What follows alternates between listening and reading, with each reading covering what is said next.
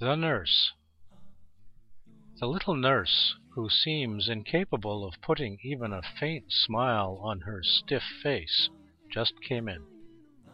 "How many bowel movements did you have yesterday?"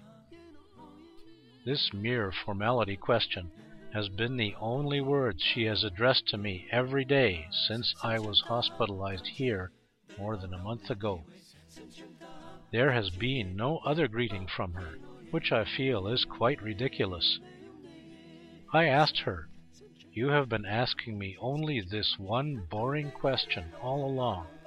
Why not ask me how I am feeling?" She tilted her dignified head, glared at me, and walked away, leaving me with a mind rushing with thoughts.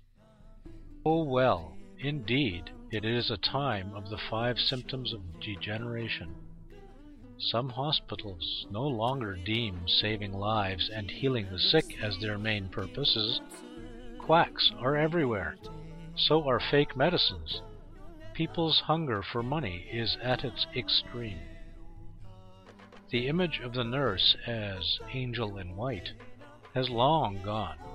To some people, the health sector is a synonym of corruption.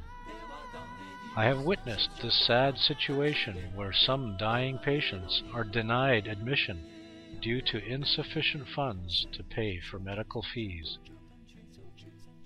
In Buddha's previous lives, he has assumed the responsibilities of doctors and nurses. He took tender care of patients suffering from long illnesses and relieved them from miseries. He offered his own medicine collected over twelve years when he himself was a patient.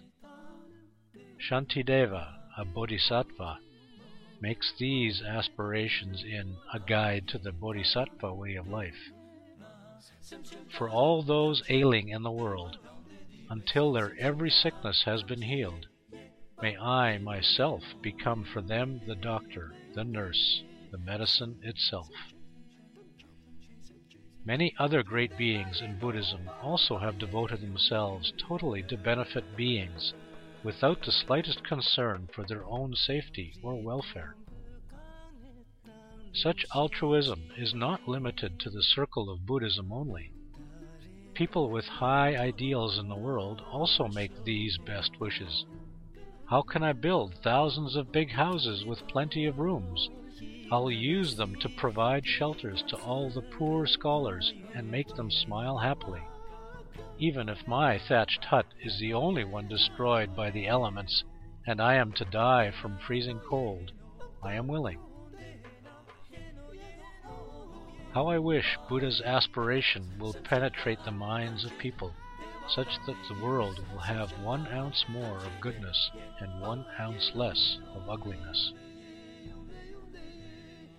4th of January, year of Renwu, February 16th, 2002.